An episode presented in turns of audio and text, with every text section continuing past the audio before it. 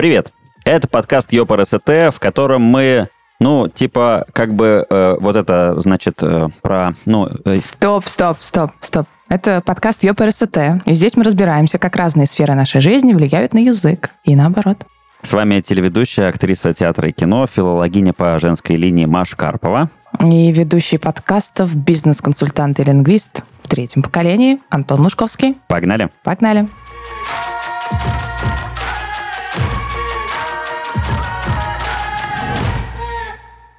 А UX и UI аббревиатуры, в которых не путаются разве что люди, которые работают в этой области. А сегодня мы поговорим на языке интерфейса о цветах, эм, формах, а еще, конечно же, о самом тексте, как с его помощью управляют нашим вниманием, как редакторы общаются с пользователями, как лингвистика связана с дизайном приложений. Обязательно дослушайте выпуск до конца, чтобы не пропустить самое интересное. Сегодня у нас в гостях э, Кира Калимулина, руководитель группы UX-редактура «Вазон», автор телеграм-канала «Спросите Киру». Кира, привет. Привет. Кира, привет. Привет.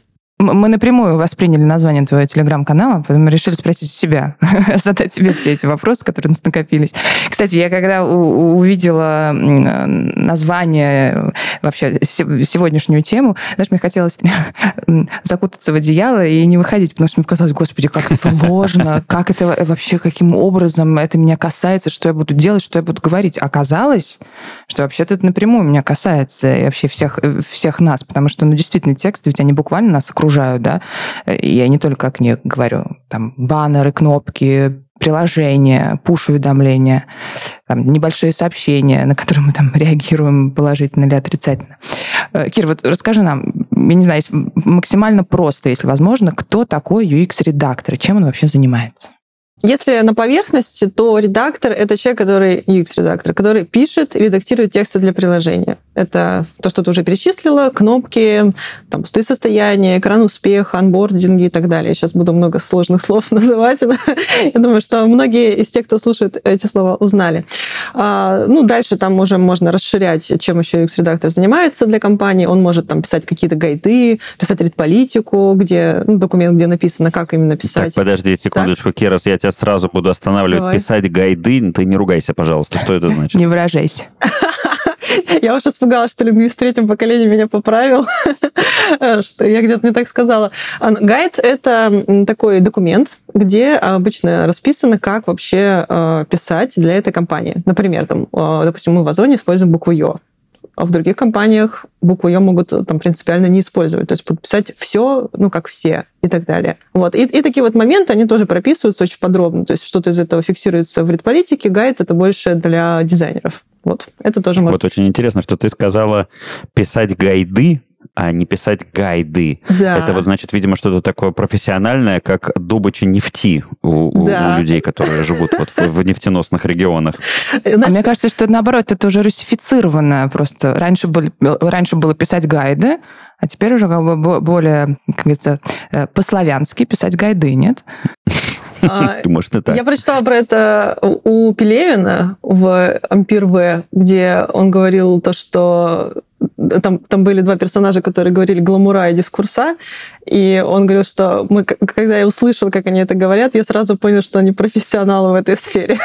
Да, это, это, это очень интересная тема, потому что действительно вот по, по этим вот штукам можно а, понять, э, является специ... человек э, специалистом. Вот я, сталкиваясь с металлообработкой, знаю, что есть э, рудники, вот не рудники, а рудники, вот, в которых, конечно, ведется добыча и так далее. Антон, знаешь, когда я поняла, что я профессионал, я недавно выступала и сказала смотрите в моей статье на Хабре. Вот тогда я поняла, что ага. что-то пошло не так. Я, видимо, сделала новый виток в своей карьере. Кстати, озвучивание, озвучание тоже, например, когда, если говорить уже больше про мою профессию, то озвучание угу. текстов, озвучание фильма, это тоже более такое же профессиональное. Хотя, в принципе, озвучивание понятно.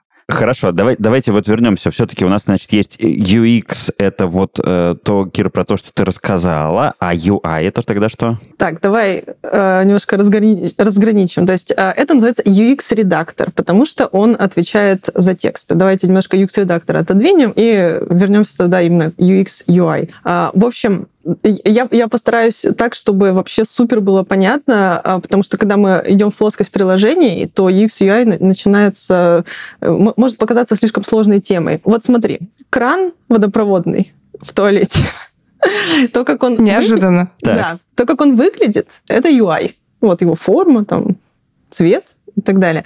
А то, когда мы им пользуемся, подожди. Подожди, UI — это user interface, то есть это интерфейс для пользователя. То есть это то, э, как, как это по-русски-то сказать, интерфейс пользователя? Это э, ну, внешний управление, Облик. управление... Облик. Ага. Облик, да, правильное слово. Окей, внешний, внешний вид для, для человека, который использует этот кран. Да, Окей. да, да. А UX — это как, как когда мы им пользуемся. То есть это user experience, пользовательский опыт. Если перекладывать на э, приложение, то, ну, грубо говоря, кнопка и то, как она выглядит, это UI. А где она находится на пользовательском пути, это UX. Ну, то есть, смотри, краны, если мы продолжим, то бывают краны, ну, классические, всем понятные, вот с детства, а бывают действительно хитро созданные краны такие, в которых вот ты берешься за ручку, и выясняется, что э, ручка вообще не это, а другое, и ее надо не на себя, а от себя. А еще, знаете, вот эти краны бывают, в которых с одной стороны ты регулируешь температуру, а с другой стороны напор, и там вообще мозг взрывается. А еще иногда непонятно, как переключить между душем в какой-нибудь гостинице. Поставили такой кран, и, и как переключить душ и, и не душ тоже не ясно. Вот это все пользовательский опыт, то есть это UX. Это UI. UX. А, Нет, Я нет, запутался. UI это как UX. он выглядит, а а UX это то, как ты с ним взаимодействуешь. Так, Кир, а давай про тексты. Вот э, значит ли это, ну, что на, на кнопках у нас нету текстов, что чем текста меньше и чем нам удается от текста э, уходить, э, тем интерфейс э, лучше? И, или, или нет такого? Ну, есть такое общее мнение, что интерфе- ну, чем меньше интерфейсных текстов, тем, конечно, лучше, потому что э, каждый интерфейсный текст это такая небольшая запинка. То есть э, пользователь должен бесшовно проходить по пользовательскому пути. То есть, например, берем там наше приложение, допустим, он э, посмотрел в каталоге что-нибудь, ему понравилось, он выбрал размер, выбрал цвет, добавил в корзину, купил, все, идет радостный забирать. И вот везде по этому пути ему встречаются тексты. Но он их не замечает, потому что Потому что все правильно сделано. Потому что интерфейсные Вот. тексты в том-то и смысл, что их не, не нужно замечать. То есть, если человек заметил интерфейсный текст, значит, что-то не так пошло. Как раз недавно об этом писала, а, о том, что как раз вот э, хороший интерфейсный текст, его незаметно. Пользователь проходит по пользовательскому пути, э, он нажал купить, все, все хорошо, его спрашивают, как тебе тексты по дороге? Он такой, какие тексты? Были тексты. Вот, поэтому я, я тоже, когда, допустим, где-то ну, выступаю или, общаюсь э, про свою профессию, я обычно говорю, я пишу тексты для польского приложения, и да, там есть тексты, потому что обычно это супер неочевидно. Вот, еще я говорю, знаешь, как, я говорю, видели кнопку «Купить»? Моя работа. А правда, как сделать этот текст незаметным? То есть это же тоже целое искусство. Как его сделать таким максимально приближенным и внедренным в твое сознание, что ты его даже не замечаешь.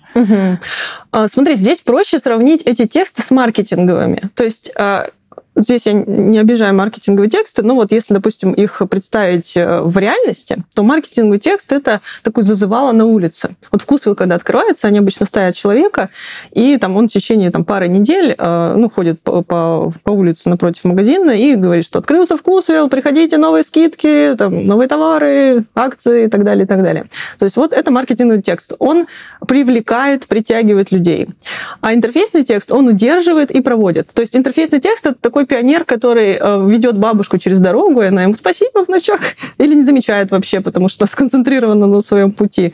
Вот, то есть э, смысл интерфейсного текста это помогать пользователю по его пути. То есть он ничего не внедряет, он ничего там не закладывает, там тайные желания какие-то. Он просто объясняет. Здесь сделай так, тут сделай так. И в том числе, э, то есть снова возвращаясь к той теме, которую до этого мы говорили, э, лучше всего, чтобы его было поменьше, потому что если, например, пользователю нужно долго словами объяснять, как вот нажми на кнопку внизу, перейди туда-то, затем зайди туда-то, это значит уже что-то идет не так именно в самом э, интерфейсе, как когда мы говорим про дизайн. То есть хороший интерфейс, как мы уже говорили, понятен сразу. А на каком этапе подключается UX-писатель или UX-редактор? Просто мне складывается впечатление, что вот когда вот уже все готово, все нарисовано, все, все кнопки на месте, ну там уже, что там уже остается только написать на них вход-выход, я не знаю, вкл-выкл. Э, В каждой компании по-разному.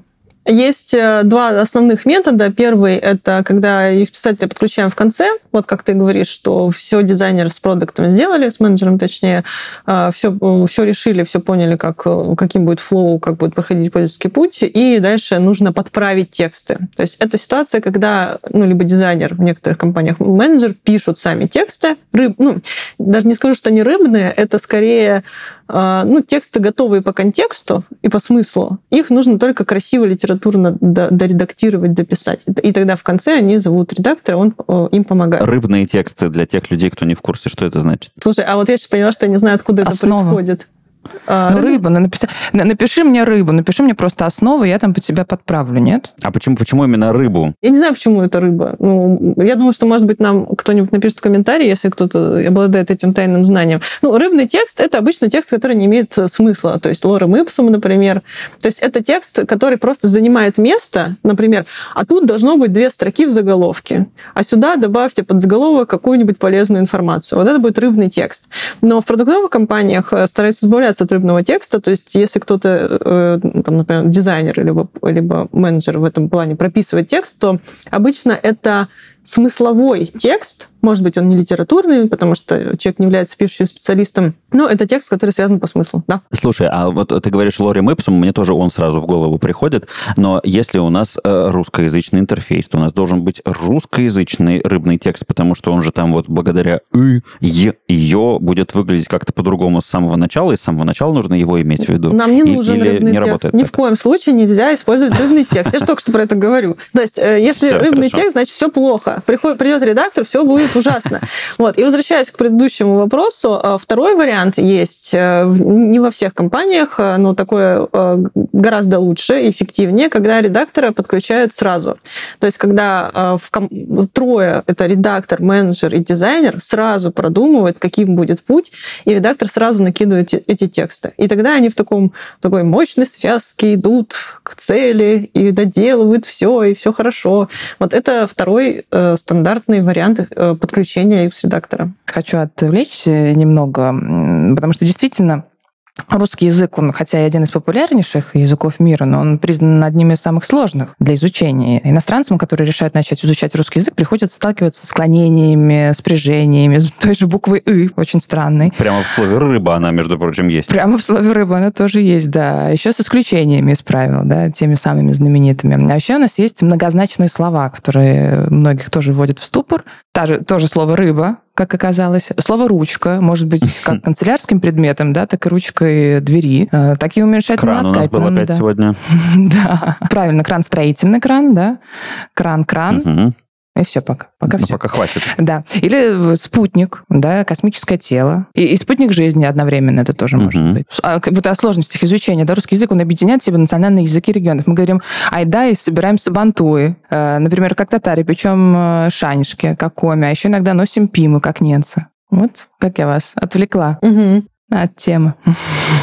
Да, получается, что русский язык, он у нас такой э, многообразный в своих э, диалектах, в сленгах, ну и, конечно, в том, как он объединяет э, слова из национальных языков. Именно. Вот, Кир, доводилось тебе встречаться с интерфейсами, с использованием, ну, нестандартных таких слов? Ну, Или просто, например... Национального колорита. Национального да. колорита? Ну, ну страна есть... большая, правда. Ну, может быть, в каждом регионе есть какие-то свои особенности. Ну, в каком-нибудь отдельно взятом, например. Тут не смогу сильно помочь, потому что я не работала в разных регионах в интерфейсах в основном в центральном регионе. А, допустим, я просто, ну, вот из того, что ты перечислила, там, что там Самантуи, Шанишки, шанишки на Сабантуе. Допустим, если говорить чисто вот про слова, вот сейчас немножко оторваться от, от интерфейса, вот, например, я из Сибири, и мы говорили мультифора. Вот не знаю, говорите вот так мультифора или нет? Это типа файлик такой. Нет, не говорим, но я слышала, да, об этом.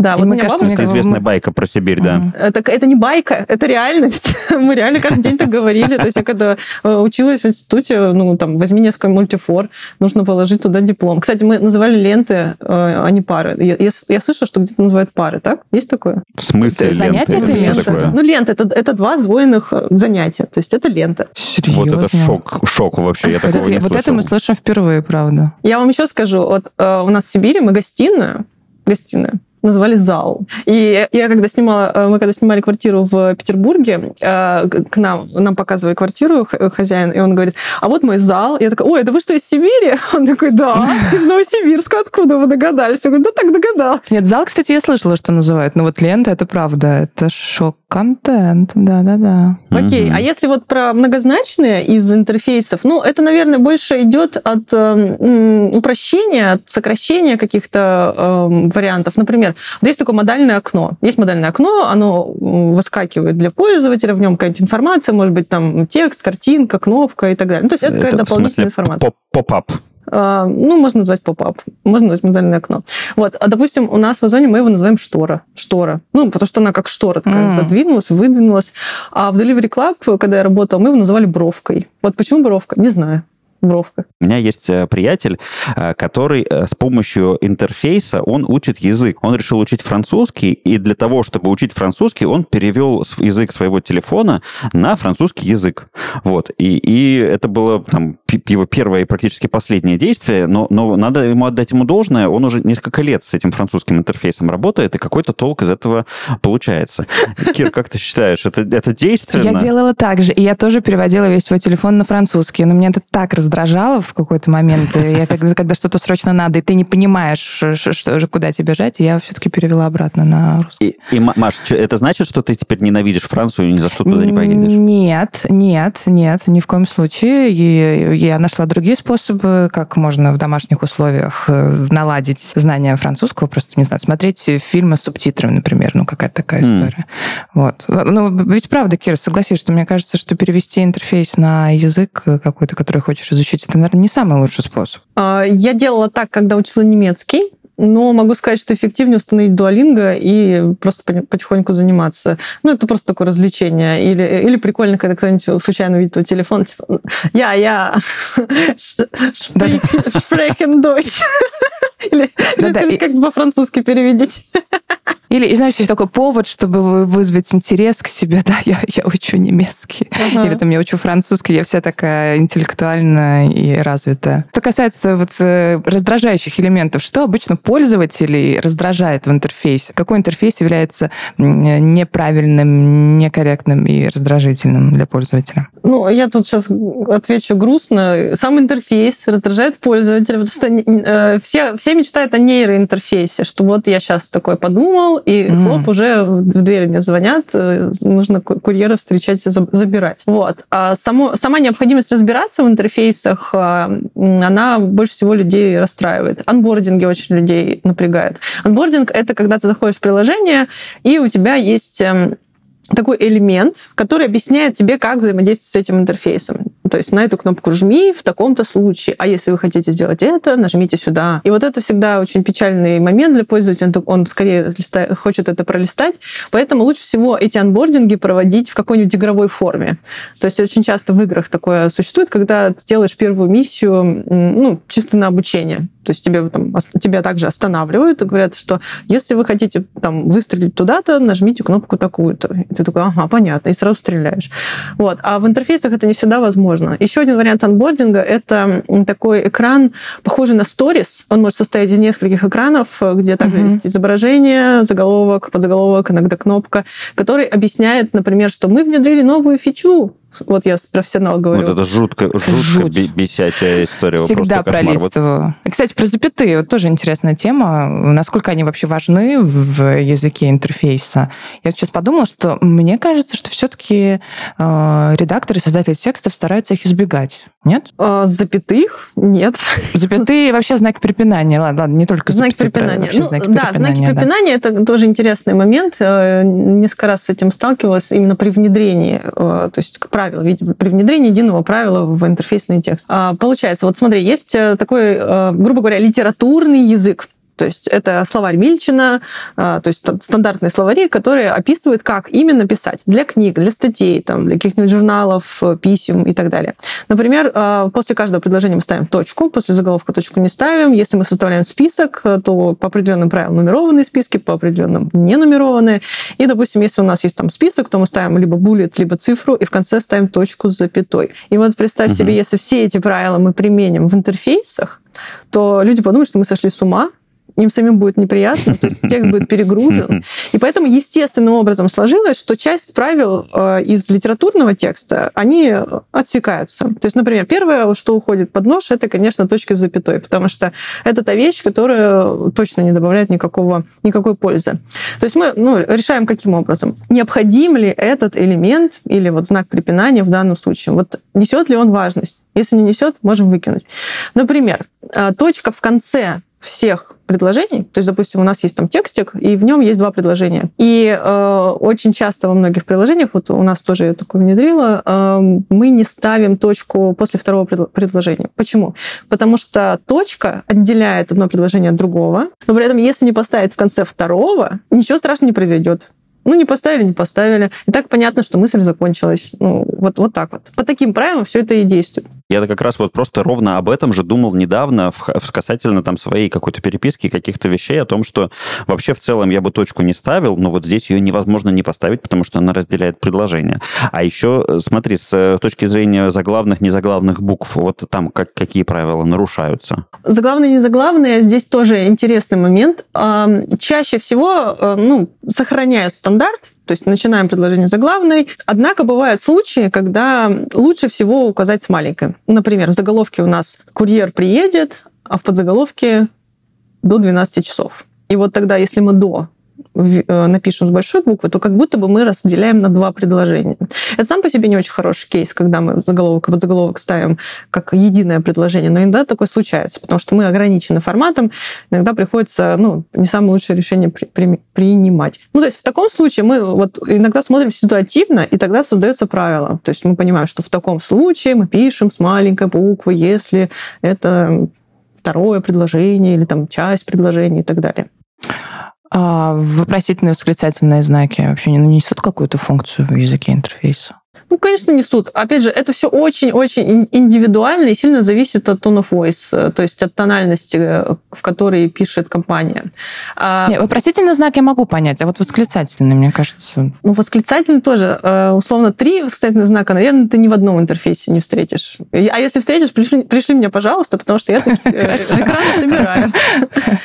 Так вот, если восклицательный знак, конечно, он иногда используется, там, мы хотим как-то экспрессию показать.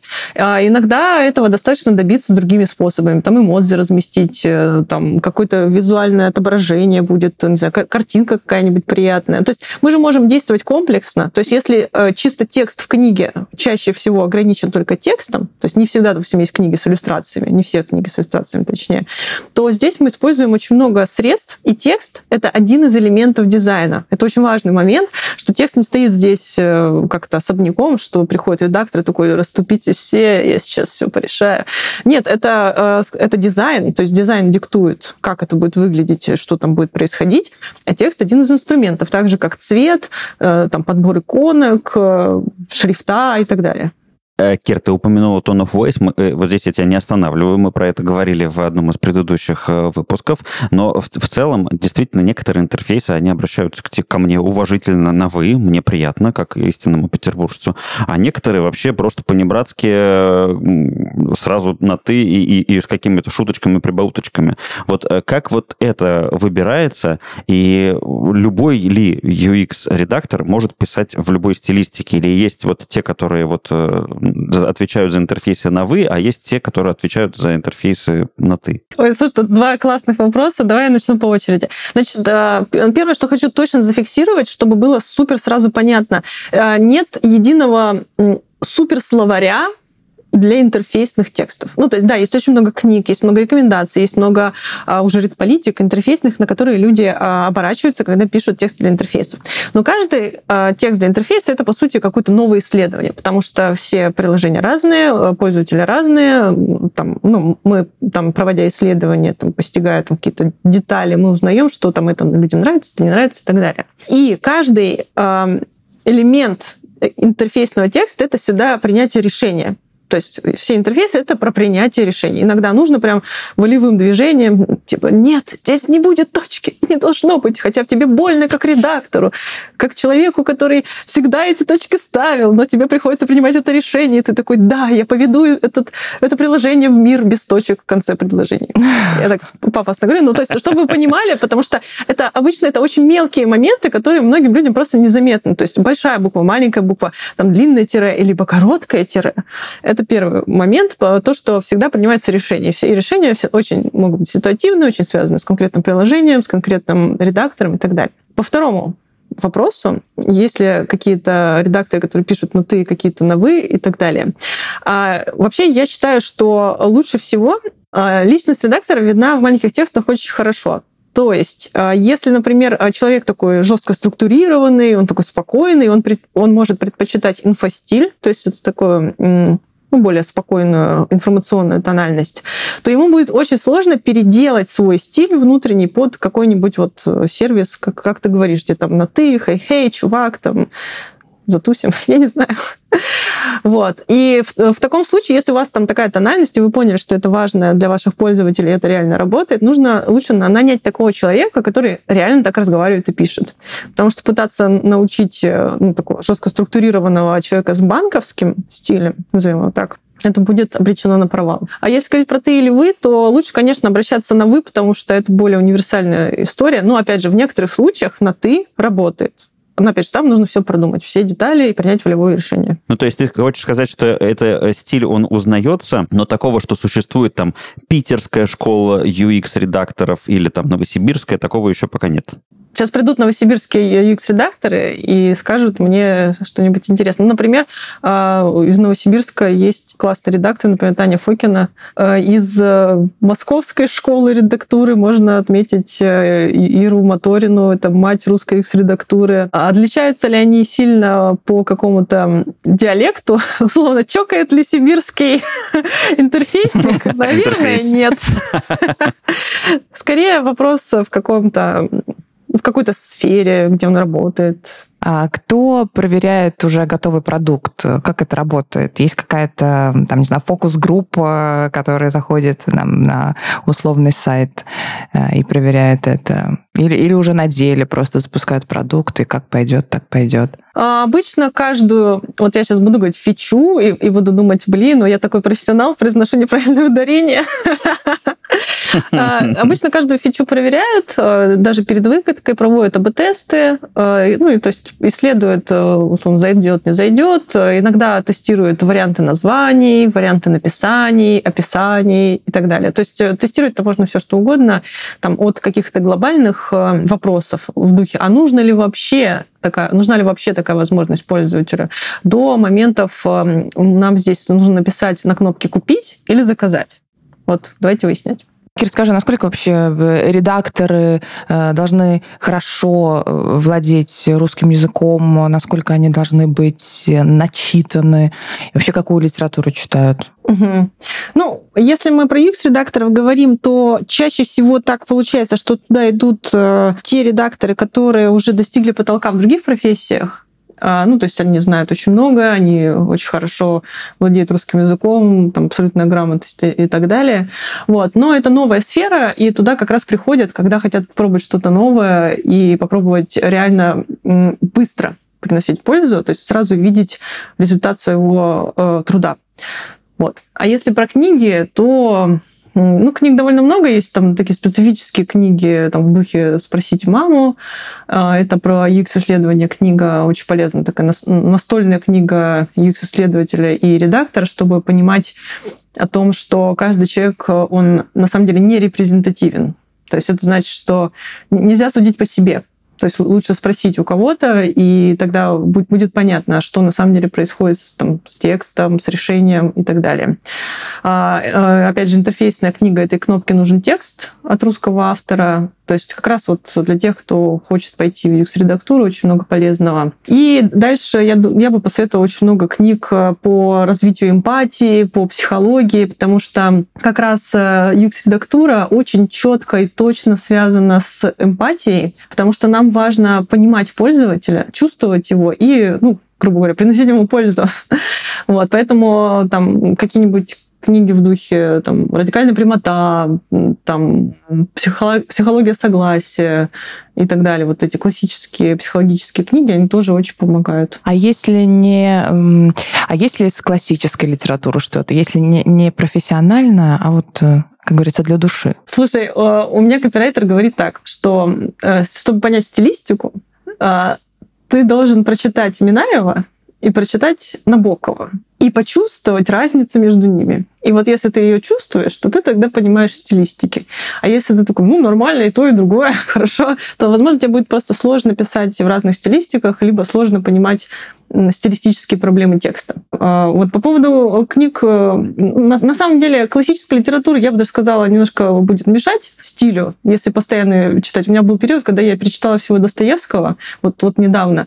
Могу сказать, что вот моя посуда такая, э, Кира мыла посуду, страдая в мыслях о будущем дне, который сулил ей только печали и так далее. Вот. То есть э, это, это просто помогает для общего кругозора, Э, опять же, для развития эмпатии, потому что классика всегда помогает развивать эмпатию, понимать разные типы людей, узнавать, что люди есть разные, не только такие, как мы, и не только те, которых мы встречаем там э, на работе, либо там среди своих друзей, а люди бывают совершенно разными. Вот. Но именно по стилю классика в этом плане будет не помогать, назовем это так. Вот э, смотри, Кир, ты из города Ачинск, и ты переезжала 13 раз за 13 лет. А, получается, ты повидала немало таких э, культур, субкультур, а, в некоторые погрузилась. Вот, э, вот эта стилистика, как ты говоришь, там, э, Минаев, Набоков, вот как она влияет на интерфейс, на его восприятие или на его создание? Вот какие вещи ты здесь замечала? Ну, я тут особо много культур не видала, потому что я переезжала только по России, то есть из Сибири в Петербург и менял в основном Нет, квартиры. Это, это уже много. Это, это сразу переезд из мультифорки в файл. Мультифорки в файл, точно, да. Наверное, я тут не могу сильно предположить, потому что э, очень мало есть интерфейсов в регионах. Давайте так, э, я имею в виду приложения. То есть, если мы говорим чисто по приложениям, возвращаемся к приложениям, то в регионах все-таки реже встречаются какие-то стартапы, которые это делают, потому что связано, опять же, с культурными особенностями, это связано с деньгами, потому что нужно очень много денег, чтобы сделать приложение. Однако, если говорить чисто про текст, который люди предпочитают, то, наверное, ближе к провинции люди более скованные. а, внутренними правилами, которые им кажутся верными. Что, типа, что-то в духе пользователям нужно говорить вот так. Вот помните, раньше говорили, угу. наша компания является а, ведущим производителем на рынке металлопроизводителей. Мы эм, ведем свой отчет там, от такого-то, такого-то. И, например, когда им говорят, что можно сказать попроще, так же, как вы говорите с, со своими коллегами или друзьями, многих людей это ну, пугает, что нет, нет, тогда это текст угу. будет не, не таким. Это если мы говорим о, там, о разнице провинции и столицы. В столице, естественно, то есть мы можем сказать, вот как ты говорил, что некоторые приложения тебе говорят на «ты», и ты от этого раздражаешься. Вот. Но при этом есть такая смелость во многих приложениях вот так вот взять и сказать пользователю на «ты», и там еще что-то накрутить ему так, что он будет сидеть такой, боже мой, мы что, на Бадершофт пили? вот. А по поводу, э, опять же, интерфейсов физических, э, вот кто из Москвы, пожалуйста, поправьте меня, если я не права. В Питере в метро везде написано «пожалуйста, придерживайте двери». В Москве написано кажется, придерживайте двери. Без пожалуйста. И я не знаю, может быть, это мне так показалось, но кажется, что в Питере все придерживают двери, причем любые, в кафе, там, в ресторанах, там, в подъездах, в парадных, простите. А в Москве вообще никто их не придерживает. И мне кажется, что это может быть связано с тем самым вот обучением, которое производит интерфейс, потому что каждый день, когда ты видишь эту надпись, пожалуйста, придержите дверь, ты такой, ну ладно, пожалуйста, придержу. А если ты видишь просто придерживайте двери, ты такой, ну сейчас. Вот. А, в общем, если у вас... Сами придерживаете. Сами придерживайте, да. Придерживаться сами. В общем, если вы тоже такое замечали, вот мне, опять же, было бы интересно, чтобы слушатели про это рассказали, потому что я такое заметила. Это интересно. Угу. Прикольно. Традиционно каждый наш выпуск мы заканчиваем фразой какого-нибудь мыслителя или культурного деятеля. Сегодня мы решили закончить фразой Норы Галина, литературовед, советская переводчица, критик и теоретик перевода. Ошибка словесная не то, что ошибка акробата под куполом цирка, но помножьте-ка ее на тысячи, миллионы читателей и слушателей. Чем измерить вред, нанесенный культуре и языку? У нас в гостях сегодня была Кира Калимулина, руководитель группы UX-редактуры в Озон, автор телеграм-канала «Спросите Киру». Кира, спасибо тебе большое, что пришла к нам. Спасибо. Спасибо вам.